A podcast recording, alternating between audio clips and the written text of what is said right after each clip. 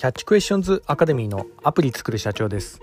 えー、本日はですね仮想通貨大暴落で資金の逃避先はどこにするというようなところでお話の方させていただきたいと思います。私のこちらの番組はですね主に YouTube で配信させていただいておりまして YouTube の方はですね iPhone アプリの作り方ラズベリーパイによるリモートサーバーの構築方法仮想通貨のマイニングなどちょっと専門的なお話などもさせていただいております。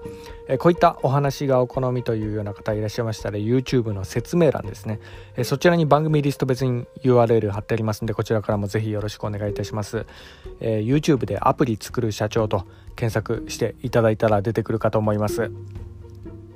では、えー、本題の仮想通貨大暴落で資金の投資先はどこにするというようなところでの話なんですが、まあ、あの実はですねあの、まあ、私のあの別番組の方であの仮想通貨の、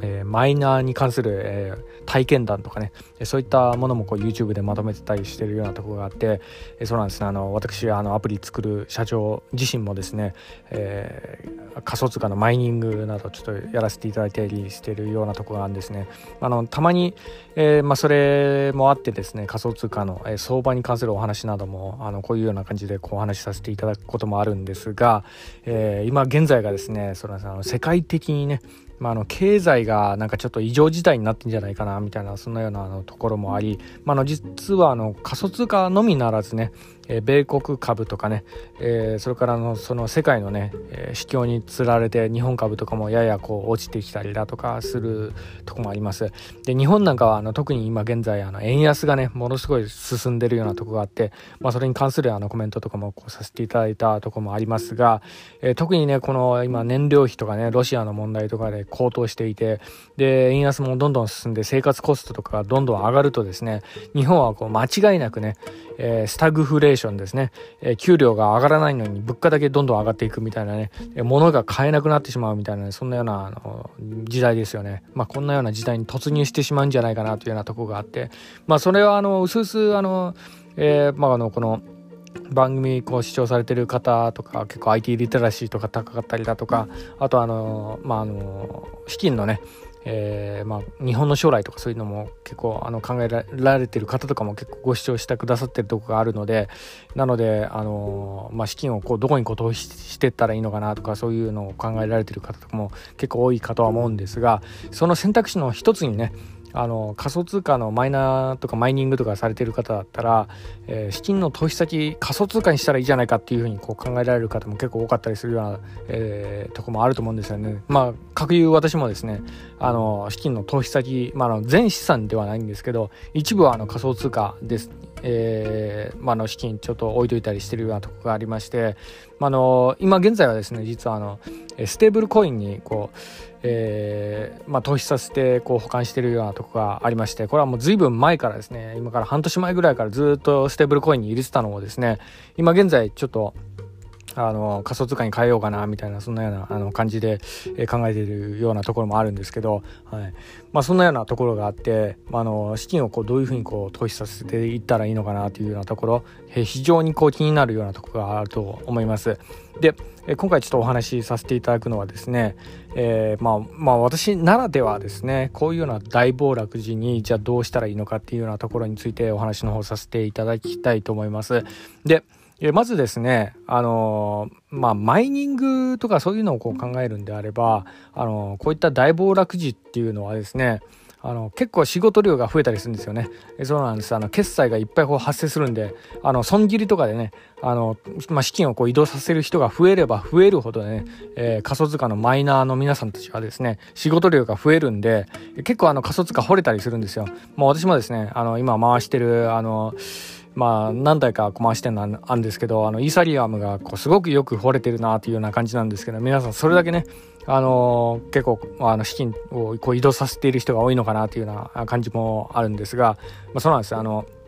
マイナーの方であったらですね、えー、実は、あのー、まあ、こういった時が稼ぎ時でもあったりするようなとこがあるんで、まあ、なので、こう、楽観的にこう見てる方も結構多いかもしれないんですが、まあ、ただね、え、それで、あの、報酬としてもらえた、あの、イーサリアムとか、そういったものを、じゃあ、どこにこう移したらいいのかっていうような話になってしまうようなところはあるんですけど、え、それはですね、えー、まず一つちょっと考えていただきたいのはね、あの、円にに、えー、円、日本円に逃がすのだけはやめた方がいいかもしれないですかね。はい。まあ、それはですね、まずその円に変えると、やたらもう税金取られるんですよね。そうなんです。あの、えー、もう私はですね、一回仮想通貨に、あの、こう変えたらですね、もう一生こう、日本円には戻さない覚悟でね、仮想通貨も持とうかなっていうような感じでちょっと考えてるようなとこがあって、まあ、海外旅行とかね、海外に行った時にね、ちょっと引き出して、えー、なんかね、えー、まあ、エルサルバトルとかね、その辺の国行って、まあ、そこでちょっと使うかなとか、そういうようなことをちょっと考えたりしてるようなとこがあったんですけど、まあ、とにかくね、あの、今、あエルエルサルバトルっていうのはですね、あの、国の通貨がね、あの、ビットコインになった国ですね。ま、あの、アフリカとか、あの辺もですね、ビットコインになったりしてるようなとこがあるんで、法定通貨になってる国でね、えー、使うなら、まあそういうふうにしようかなというふうにこう考えているようなところがあるんですけど、まああの、そういうのもですね、あの、日本円とかにね、こう変えるとですね、えー、株であればね、えー、なんか含み損とかそういうのを抱えたとしたらですね、えー、その3年間の猶予のある損益通算とかできたりするようなところなんですけど、仮想通貨に関してはですね、あの、そういったあの、税制の優遇がこう全然ないような状況なんですよね。まあもちろんあの、今年中にね、あの、なんかあの、価格、仮想通貨がこう爆上がりして、まあそれでがっぽり儲けられるみたいな、そういうような自信があるんであれば、年内であったらね、損益通算はできるんで、まあそれはいいかもしれないんですけど、やっぱその、こう、仮想通貨長い目で見るとね、この1年はちょっと厳しい年になるんじゃないかなっていうようなとこがあって、まあだからこそなんですよね。ここでこの年に抱えた含み損っていうのはですね、もう泣き寝入りというか、もう絶対取り返せないんじゃないかなっていうような感じなところもあるんですよ。だから、円に逃がすのだけは選択肢としてはないかなというようなところではありますかね。はい。じゃあどういうふうにするのかっていうようなところなんですけど、まあこれあの、最善な選択肢はですね、やはりですね、何もしないっていうことなんじゃないかなというふうにこう思ったりもしてるようなところでもありますそうなんですよね。まあ、あの含み損結構抱えちゃう人とかもいるかもしれないんですけど、まあ、これあのまあ、投資の、まあ、大前提ではあるんですけど、えー、基本あのやっぱ余裕資金でやんなければいけないっていうようなところが、まあ、大原則なんで、まあ、こういうような時にこの大暴落に耐えられるようなねえー、まあその資金繰りの設計しとかなければいけないかなというようなとこがあるんですよね。まあ、全力でね、仮想通貨に行っちゃった人はですね、まあ、こういうような局面はもう泣く泣く損切りするしかないかなというようなとこもありますからね。はい。それとあともう一つね、やっぱり気をつけて、もらいたいなというようなところはですね、えー、落ちるナイフを素手で触りに行っちゃダメですよっていうようなところですよね。まあ、結構ね、あの、こういうような局面買いたくなっちゃうところがあると思うんですよね。もう私もですね、ものすごい、こう、買い増したい衝動に今駆られてるようなところがあるんですけど、まあ、これはね、やっぱこう早く食いしばってやっぱナイフはね、しっかり地面に落ちてから拾うべきなんですよね。はい。これはあの株格言にも言えますが、あの、えー、落ちるナイフには触るなんですよね。あとはもう一つ、あの株格言としてもあるんですけど、頭と尻尾はくれてやれみたいな感じで、そうなんです。暴落時、竜の尻尾はくれてやりましょうというようなところですね。しっかりね、あのー、まあ、そこの部分はですね、誰かにあげて、で、底根でちゃんと下にこう落ちきったかなっていう見計る、見計らったところでね、買いに行くっていうようなところ、まあ、こういうのも結構大事かなっていうようなところです。はい。で、え先ほどちょっとステーブルコインの話しましたが、そのステーブルコインに逃がすっていうのも一つの選択肢かなというようなところがあるんですね。はい。で、このステーブルコインっていうのはですね、1ドルと、えー、同じ、え、値段の価格を約束してくれるコインみたいな、そんなようなあの、えー、意味合いのあるコインでして、まあ、こういう大暴落時に資金の投資先として結構有力視されたりするようなとこがあるんですよね。まあ、ただ一つだけね、今現在ちょっと注意してほしいのはですね、UST っていうステーブルコインがね、今異常事態になっていて、1ドルを約束してくれるはずのコインなんですけど、今ね、半値ぐらいまで今下がってるんですよ。そうなんです。仮想通貨ね、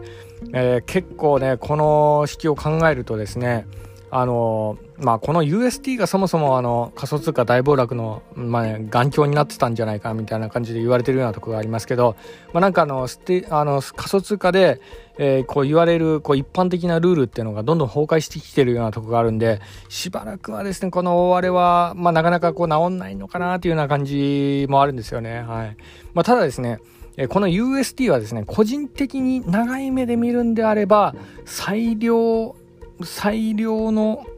投資先にもなるんじゃないかなとかね、まあ、あの、少しちょっとデンジャラスなところあるんですけど、逆の見方をしたら、まあ、これこそが投資先でもあるんじゃないかなって思ったりするようなところなんですよね。というのもですね、まあ、私も昔ね、あの、アイロンファイナンスっていうようなところで、あの、超草コインとも呼ばれる、まあ、あの、ファイナンスがあったんですけど、そこでね、ステーブルコインこうやって同じような目で、なんかね、半値近くまでこう下げられたことあったんですけど、1ドル約束してくれたはずのコインなんですけどね。まあ、ただね、え、長い目でね、半年ぐらいしたらね、あの草コインでさえも半年ぐらいしたら元のね、ねの1ドルまで戻ったっていうような、あの、こともありましたんで、さすがに UST はね、あの草コインに比べると、まあ、かなりこう結構あの名の知れた有名なコインでもあるんで、3年ぐらいは持ち続けるのであれば、ちゃんと1ドルまでには戻ってくれるんじゃないかなっていうような感じで、まあ、そういうような見方もできなくもないかなというようなとこがあるんですよね。まあ、どうしても私はですね、逆張り思考なんでこういうふうに考えてしまうようなとこもありますが、まあ、あくまでもね、この点はあの参考までによろしくお願いしますというようなとこでした。本日はね、仮想通貨寄りの話にはなってしまいましたが、まあ、あの、マイナーの皆さんにも、えー、ちょっと参考になればと思い、ちょっとコメントさせていただきました。本日は以上になります。では最後にいつもと同じ言葉で締めさせていただきたいと思います。IT エンジニアに栄光あれ。